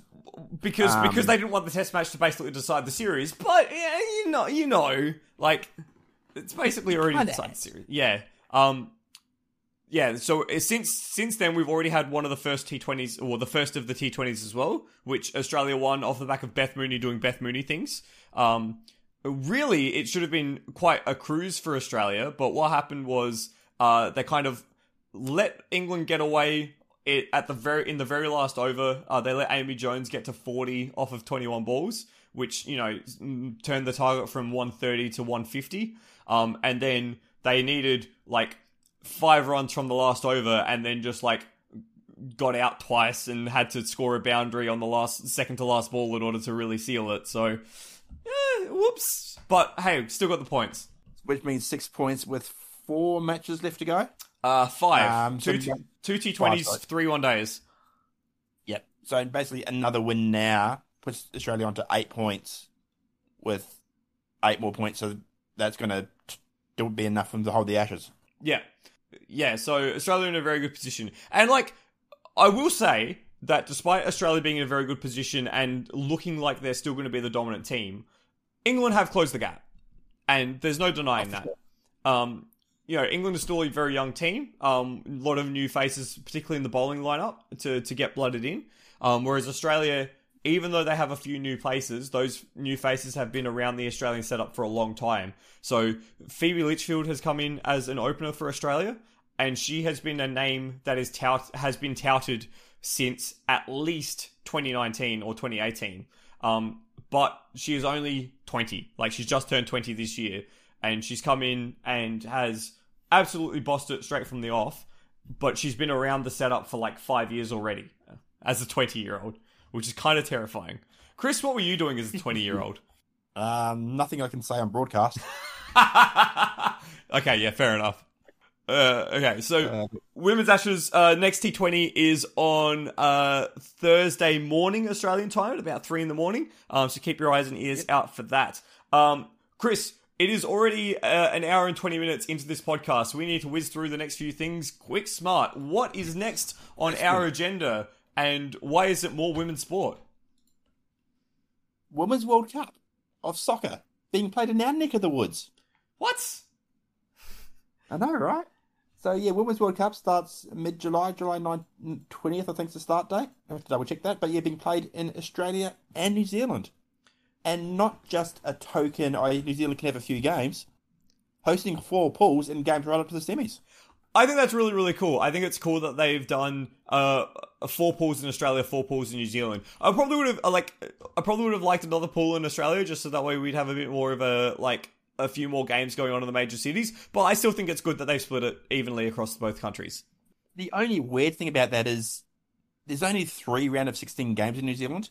So two teams who play all their pool games in New Zealand have to come to Sydney for a round of 16, then go back to New Zealand for a quarter final, I mean, which is a bit bizarre. I mean, what can you do? When we had the Cricket World Cup in Australia and New Zealand, we had teams jumping across the ditch every second day.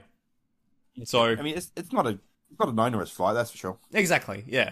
Um, But yeah, this, is also the first tournament, first women's tournament to go 32 teams. so mirroring the men's tournament at the moment, which uh, like I think is really, really good. Oh, it's fantastic. Uh, prize money's still an issue. They're still only getting a quarter of the men's prize money, but you know, progress. Yeah. Um, who do you reckon are the key teams in each group? Like, I don't really follow follow women's soccer, so I don't really know what's going on. Um, I know that New Zealand are in Group A and Australia are in Group B. Um, who who are the real teams that we should be looking at as teams to possibly win the um, yeah win win the tournament outright? So yeah, Group A: New Zealand, Norway, Switzerland, and Philippines. Philippines first time in the World Cup, coached by someone you might know, Alen Stajcic. Oh, I do know that name. Yeah, former Australian women's coach. Yes. Is that a good thing? Yes. Yeah. Okay, good. I mean, it's the Philippines. Philippines they aren't, they aren't much good. Okay, yeah, fair. I think New Zealand are a sneaky chance of getting out of that pool. okay. Uh, who would be the teams that Um, you'd say would probably be the, the team, like, the ones to get out of the pool? Norway, Switzerland would be the two. Switzerland and New Zealand, I think, will be very similar. They're ranked pretty similarly as well. So that match on the 30th of July in Dunedin will be pivotal, I think. Oh, good. Uh, Group B, yeah, Group B has Australia, obviously, with the Republic of Ireland, Nigeria, Canada. Australia should get out of that pool no problem. And then I think Nigeria might get one. Ooh, that's that's pretty bold. That's a pretty interesting uh, interesting call there. Is the Ni- Nigerian women's soccer team that good? No, No. but it's Ireland. It's Ireland's first time in the World Cup as well. Okay.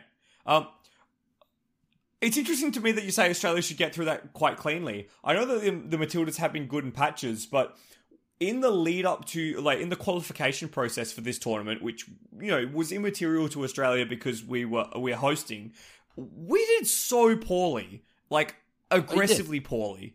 So I hope that that has turned around. Yeah. Of course, I'm saying this with Canada, they'll top the pool. Okay, cool. Um, but I do think Australia should take care of Ireland and Nigeria. Yep. Uh, Pool C, Spain, Costa Rica, Zambia, Japan. Now, Spain are ranked sixth in the world, Japan 11th. So they should be your two. Zambia's 81st. okay, yeah. And Costa Rica, Costa Rica, you know, they're nowhere as well. So that's pretty simple. Group D is England, Haiti, Denmark, and China. Now, this pool, pool D, I think, is a bit of a banana skin. Okay. Uh, China, was it China? Yes. You got England ranked fourth, China ranked 15th. Uh, Denmark, you know, Denmark are 18th, uh, ranked 18th as well. So I can s- certainly see one of those three, you know, I can certainly see it coming down to those three. Haiti's going to be nowhere, but I can certainly make a case for one of Denmark or England not getting through. Which would be quite a boil over. I mean, England particularly, especially with the growing strengths of the Women's Super League over in England. Like, if they don't make it through Yeah. the second, like at least the quarter or the round of sixteen, they're going to be livid. Yeah. You know what would be great though? Uh, just just a sidebar. You know what would be great if if uh, at some point Australia and England play each other and uh, Australia beats England again. That, that, that that'd be great. So Group E has two-time defending champions, the US, Vietnam. So that shouldn't be too difficult. But the other two teams, Netherlands and Portugal. The look, the US side's just that good in the women's game. They should get through there, no problem. But Netherlands ranked nine, Portugal first time in the tournament, ranked twenty-one in the world. Netherlands should get the second spot there. Yeah. Uh, we're going, we're going to Group F now. France, Brazil, Jamaica, Panama. I think that's pretty easily France and Brazil. Yeah. Group G is Sweden, South Africa, Italy, and Argentina. That looks like a terrifying group. That is pretty nasty. Because because Sweden are number two in the, they're in the top five, aren't they? Yeah, Sweden are one of the teams that will challenge USA for the title. Yeah. Uh, Italy made the quarterfinals in 2019.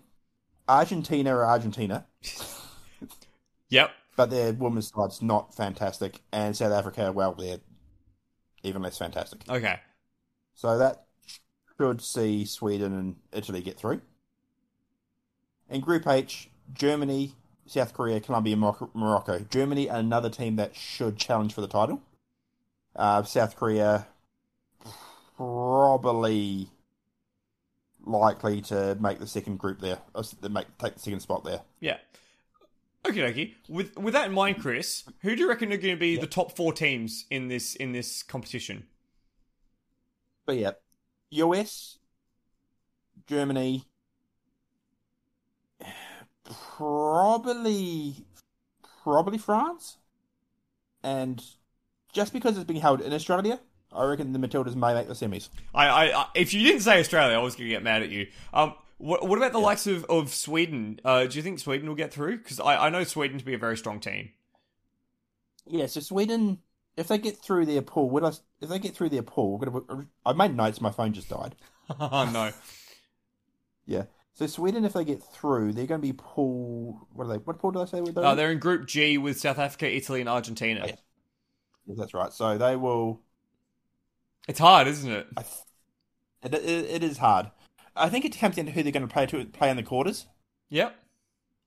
Um, if they run into the likes of Australia, it might be difficult. But if they run into, say, a an Ireland, much easier. Okay. Um, on on the note of the Women's World Cup in Australia and New Zealand, obviously this has been something that Australia have been pushing and New Zealand have been pushing for for quite a long time to get a FIFA event down under. Um, with the increased popularity of women's sport, the the you know the popularity of the Matildas and the the growth of the women's game in Australia, couldn't be a better time for it, and that's been reflected in the ticket sales, hasn't it? It has been. Uh, we I had a bit of a play around with the games in Melbourne um, to see what was available, and there wasn't a lot. Okay, they've released more tickets now, so they're doing the old drip feed, you know, trying to open up state areas of the stadium as they need to. But you couldn't really get a ticket for any of the games in Melbourne. The games, the opening games for Australia and New Zealand are basically sold out. They've had to move the Australia Ireland game to Stadium Australia, which is pretty big, which is eighty thousand seats. Yeah. Eden Park for New Zealand's first game is sold out, and the smaller games are being played, especially in New Zealand, are being played at like 15, 16,000 seat stadiums, so they'll be close to full as well and it's going to lead to a fantastic atmosphere and should lead to a great tournament. It's just a shame about some of the politics around it, but we won't get into that now. Yeah, politics in sport is hard. Yes. Um. So the the tournament starts, uh, as you said, uh, late July, July twentieth, I think you said, and runs through to I think mm-hmm. the the eighteenth of, of of August. So we'll we'll probably have an update halfway through the group stage of where everything's going and where everything sort of sits. Um. But it I'm quite excited to actually get to watch some soccer in my time zone that's uh, of a good quality in yeah. winter. Um, yes, first game is actually going to be New Zealand Norway from Auckland, and then we go to Australia Ireland from Sydney on the 20th. So that's going to be a pretty cracking double header to start. Yeah, uh, straight um, away have the two host nations is always a good start. So bring it on, I say. Yeah, I, am I'm, I'm excited for it. It'd be cool to have a, a, a full scale FIFA event in the, on this side of the world. Um, because the the last FIFA event I can remember that happened in this time zone was like the 2002 World Cup, which was in Japan and Korea. Um, and I was I was like eight, so I don't um, remember um, watching. This, this is the first time a World Cup's been held across confederations as well, which is kind of cool. So, what do you mean across confederations? So, AFC and OFC, Oceania and Asia. Yeah, so because Australia is technically not in Oceania, except for the fact that it's physically in Oceania, but it just qualifies through a- uh, Asia, Asia, because. Because because we, we we we we stopped. We didn't want to get beaten by Uruguay. Okay, that stopped you being fun. Get beaten by Uruguay, and you, got, and you got sick of beating the Solomon Islands seventy five 0 Oh, that too. Yeah, uh, got one of those days. Thank God. Um, we actually get to play some. Uh, you know, we get to play a bit more consistent in terms of the quality of teams that we're playing and all that sort of stuff. Um, I think it's wonderful that uh, women's uh, women's sport is getting so well supported, and uh, you know the women's Ashes as well. They were playing in front of like twenty thousand people each day of the Test match, which is wonderful. We're going to see great crowds at the Women's World Cup. I, I'm I'm quite enjoying the fact that we're seeing such a big spike in women's sport. Me too It's fantastic to see. Um, equal opportunity for all. It's great knowing that my daughter has a wider choice of stuff she can play when she gets older. Oh, that's so gorgeous. Um, who's going to win? You'd be foolish to back against the US. Oh, that's so lame, though. I know. Uh, that's a good point. Um, I could be patriotic against New Zealand, but that's not going to happen. Do, does New Zealand get out of the group? Do you reckon? Oh yeah, I, I think they do. Does New Zealand make it to the semis? No. Okay. No. Round of 16 as far as I see them going. Okay.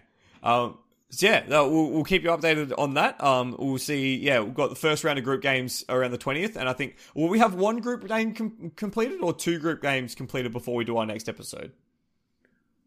Possibly two. Okay. Um, so fingers crossed for that, and we'll hopefully have have have some good soccer to watch. I hope, or good football rather. It, it depends how late we record because some Group D, for example, finishes on the first of August. Gosh. Okay. Yeah. So it'll be it'll be tight. Yeah, and if you want to go along to China, England, Hindmarsh Stadium, you can do that. That's that's assuming that we are on time. And Chris, when have we ever been on time? What's the clock? exactly. Um, okay, it's getting late, and we've still got more to talk about. Uh, what's next on our agenda? It's the it's the Tour de France. It's the the, the biggest single uh, annual event, right? Gosh, this is going off the rails very quickly. I am excited for the Tour de France, and it's already started. Yes, stage four captaining riders will record this. Uh, so been allegedly roll into wherever they're going.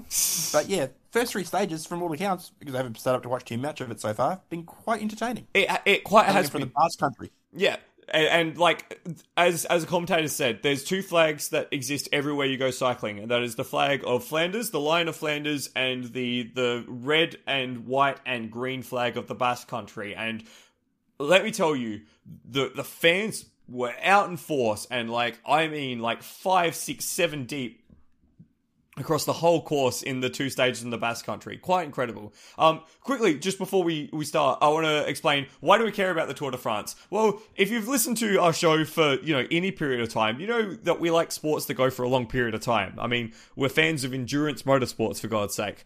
Also, we spend far too long talking about test cricket, and the Tour de France is just another sort of extension of that. It's, to me, it's all about the stories in the stories, in the stories, in the stories that make up the bigger picture. It's about having the, the different competitions, the different little battles that make up all of these bigger pictures. Um, so, for example, we've already seen uh, a story in the King of the Mountains jersey, wherein one rider is uh, basically trying to get as many points as he can so he can wear that jersey for as long as possible. And he's now been in the breakaway three days in a row just trying to get points for the King of the Mountains. And like, it's a little funny because every single climb he's like bustling, hustling all the way up, takes the points at the top, and then just like completely backs off.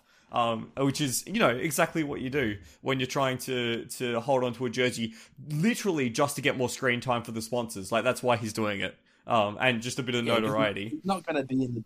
He's not going to be in contention when we hit the Cat Two ones HCs. No, not at, not at all. Um, as a bit of a preview, Chris, I thought I'd tell you about a few stages that I, I'd like to point out. Uh, a few stages that are going to be exciting throughout the race because there's like there's like three types of stages in the Tour de France. I think.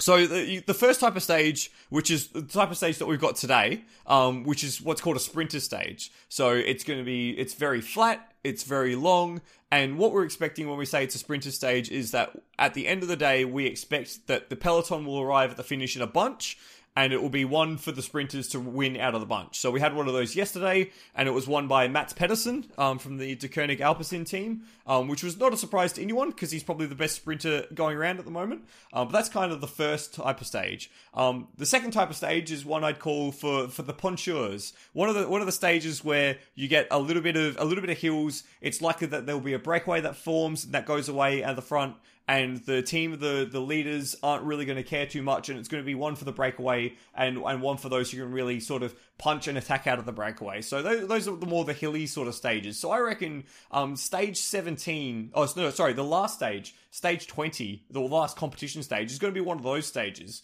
because stage twenty on the uh, what day is it going to be?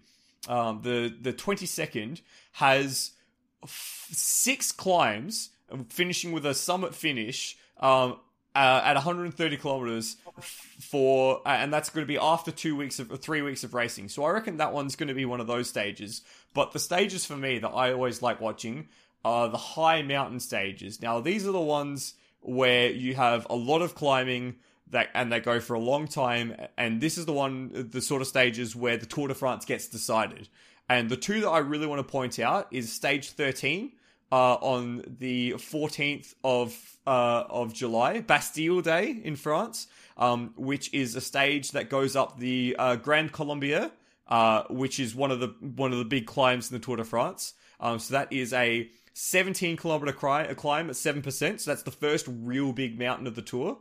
Um, and then the stage 17 uh, uh, from Mont Blanc to Courchevel goes up four climbs, including uh, the uh, the Cormet de Roselend, which is 19 kilometers, 20 kilometers at six percent.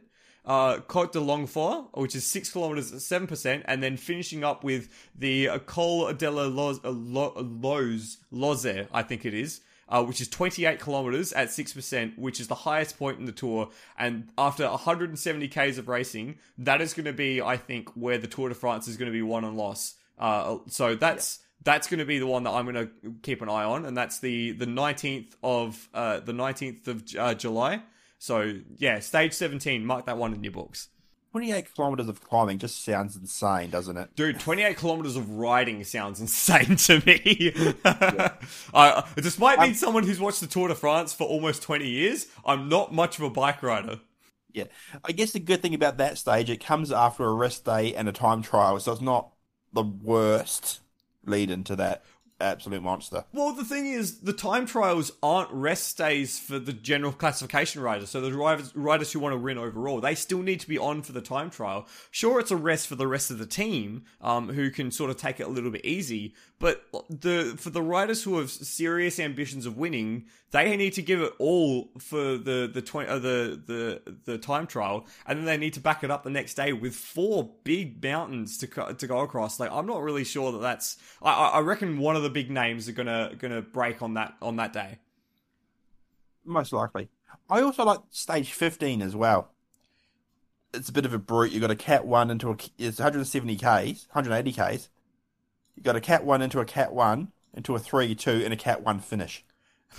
Yeah, th- those sort of days are the ones that really, really hurt the legs when you're going up and down and up and down and up and down. You don't really get much of a break. Um, yeah, uh, 180 k's on that day as well. That's a that's a big day. And something that I found I found interesting, Chris, is that this year's tour doesn't really have a lot of the traditional high mountains that we've been used to seeing in past tours. So normally the tour route goes through the Alps and the Pyrenees, and you see uh, you know mountains like Alpe d'Huez or uh, the Col de Galibier or the uh, the Col de Tourmalet. None of those are in this edition of the tour. They really are you know trying something different by giving a lot more of these smaller, punchier sort of climbs. Um, and I'm not sure whether or not that's uh, by design to try and change the front of the race or if that's just something that new that they're trying that they just want to see how it works. But it's it's not something that we've really seen a lot.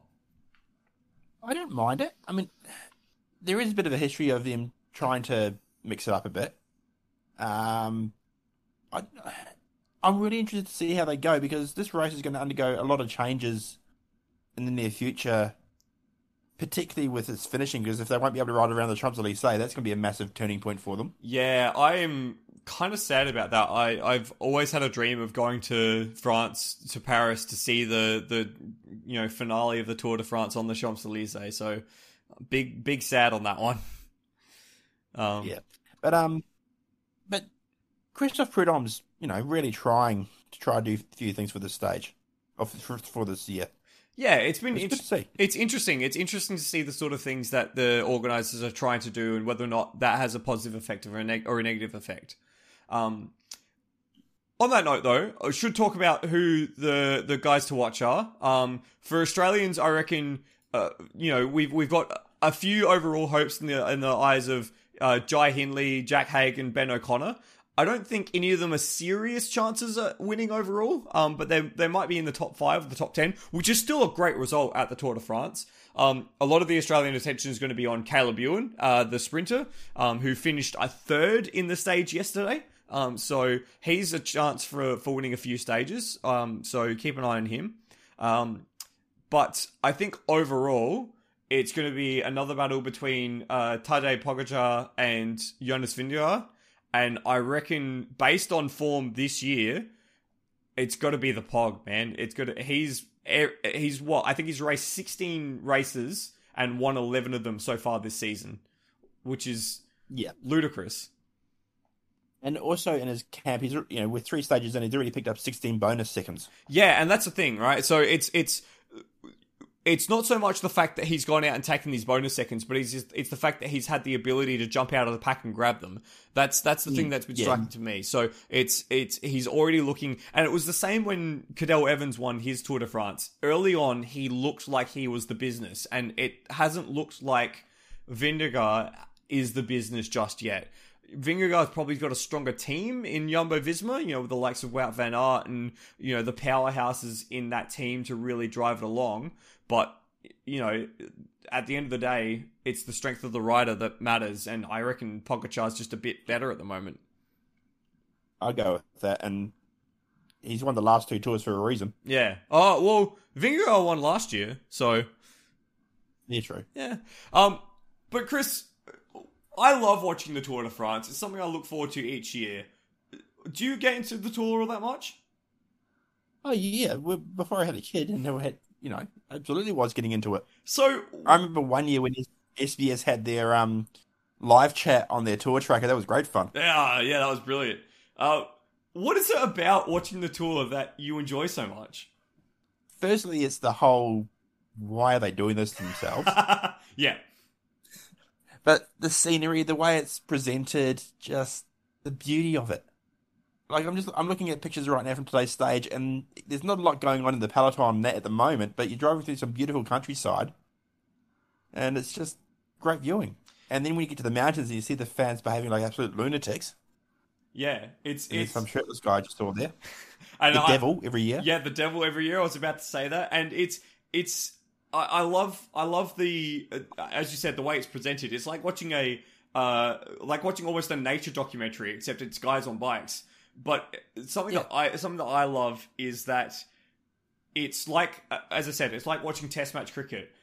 It might not look like there's a much there's much happening, but oftentimes there's plenty happening. You've just got to kind of find it. Like right now, hmm. just as we've started talking, there's been a change in direction of the the way the race is oh. heading, and that's meant that like three or four riders have attacked right at the front immediately because they've gone through a period of crosswinds, and it's strung out the peloton in this really big long line, and like it's just been like that. It's gone from nothing to all of a sudden very high intensity, and you know all of these little stories add up.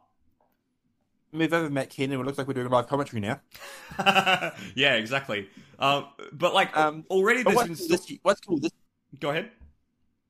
I was say what's cool this year is you're getting team commentary as well. Team team radio. Yeah, for the first time. That's something that we've been kind of used to when watching motorsport, but it's really interesting hearing how they do it in cycling as well. Because while cycling is scored as an individual sport, it's definitely a team sport. Oh yeah. Yeah, like you know, it's similar to the fact that like it's the one driver that gets all the plaudits for you know the entire team and engineering doing all their jobs. It's like the one rider that crosses the line first that gets all the plaudits, but really it's all the other riders and the domestiques and the the people in the team cut making the decisions that make it all happen. Yeah, Yeah, yeah. it's beautiful. Uh, and as well, it's just it's just it's just good fun. It's nice to have something to watch every single night in the middle of goddamn winter. Yeah. When especially when they have the 35 degrees days and you get a little jealous. Ah, a little. Okay, okay. Um, we should probably clean it there. Uh, Tour de France goes for three weeks, so it'll be over by the time uh, we come to our next episode. We'll probably talk about our favorite highlights and all that sort of stuff next episode. Um, Chris, we've been talking for almost two hours. I know that there's plenty more we could talk about. Briefly mention a few things that are happening. Okay, so Wimbledon's going on, just started today. Uh, speaking of people wearing white and traditional stuff, the most traditional tennis tournament there is. Um, first day was pretty heavily rain affected. Usual suspects should probably do well there. Kyrgios is out. Ha ha ha ha. Ah, yeah. What else is happening? Rugby Union's coming up soon. We're into the Rugby Championship and Bledisloe Cup, the most one-sided rivalry in all of sport. Uh, that hurts. You know why it's so one-sided, Yeah, sure. one side, one-sided? Because Uh, because New Zealand- I mean, because. New Zealand, because New Zealand are good, sure, but Eden Park is a bloody hard place to go play rugby. yes, it is, especially in a two-match series where you have to win both games. Good luck. Ah, I hate it. I hate it so much. There's a reason. There's a reason New Zealand's going for 22 and oh. 0. Twenty-two and oh. That's so sad. And like in that time as well, Australia has almost won a Rugby World Cup, and we still can't beat New Zealand in New Zealand. Uh, Rugby World Cup coming up this year, of course, so it's a bit shortened this championship, but we'll do a preview on that later. And then we've got Other sport that's, yeah, go other ahead. sport that's happening? Um, There F- you go. FIH Pro, uh, Hockey Pro League is on at the moment. Uh, European Tour. Uh, in I think they just finished up the Belgian league, so it's been uh, great actually watching some hockey. Um, uh, as opposed to playing some hockey, but that's been fun. Um, good to watch. And I think for the moment that's it. But that's just so much like between the cricket, the Tour de France, and the motorsport, and the motorsport, and the motorsport, and the motorsport, and the Wimbledon, the motorsport. It's just there's just something something on at all times, and it is just a wonderful time to be a sports fan, but an awful time if you like sleep. Uh, yeah. what sleep's overrated? I've got a kid. I don't get any sleep anyway. Exactly. yeah, exactly. uh, that's rough. Um, before we wrap up, Chris, how was your trip to uh, Estonia, and how was playing soccer at St Mary's? Well, apart from the fact I'm useless and slow, I mean, I could have told you I that. got told I got told the one good thing I did uh, during the games was a throw-in. Nice. But um, no, the whole experience was wild. Watching the Southampton versus Liverpool game was actually a cracking game too. Yeah. Um, gave me an insight. Like there was a seven-year-old, or like a seven, eight-year-old who was in the box with us, who was a mad Liverpool supporter, and he was swearing at the players harder than some Australians do. Wow, that's beautiful. That, that's that's the magic of sport right there. Yeah, but no, he's, it was actually a good chap. Um, but no, absolutely wild experience. And then step on the field the following day. Day, you know, I always wanted to play sport in a stadium. And now you have. Now I have wild experience. You had, you had an experience of live sport recently as well, didn't you? Oh, yeah, I went to the hockey. Get... Yeah, Yeah, it was. It was actually a really, really good game, but I only figured that out after I like after I'd already left because really I just spent the entire time sitting on the hill talking shit with my teammates. Um, we went as a we went as a, a big group of us who were playing in the same hockey club together. So it's the first time I'd ever been to a an international hockey game, and it was really, really good. It was a really, really good game. Um, some great work on the penalty corners from both uh, uh, Australia and India because it was Australia the Hockey Roos versus India, um, and really enjoyed really enjoyed watching it. Really enjoyed the experience, but yeah, only watched like ten minutes of actual hockey and just spent the rest of the time shit talking. Whoops, sorry. but I mean, like that's uh, what you, like how that's what you do when you're watching live sport up on the hill. That's like that's what happens, right? what we did in the VIP box. Yeah, exactly. We just we like we just shit talking sank beers. like the like the prophets foretold. Um, on that note, I hope you've enjoyed listening to this rambling mess. Um, as you can tell, we are very passionate about sports and we are very out of practice. It doesn't take long to get out of practice. Um, thank you very much for listening. Thank you very much for continuing to listen to Endurance Chat over the course of the year. It means a lot to us. Thank you very much, Chris. Thanks, Michael. and we'll see you next month uh, for more from the grandstand. In the meantime, we should have a endurance chat preview up for Monza and a wrap up the 24 hours of the war. Uh, keep stay tuned for that, and yeah, thank you very much for listening. Peace out.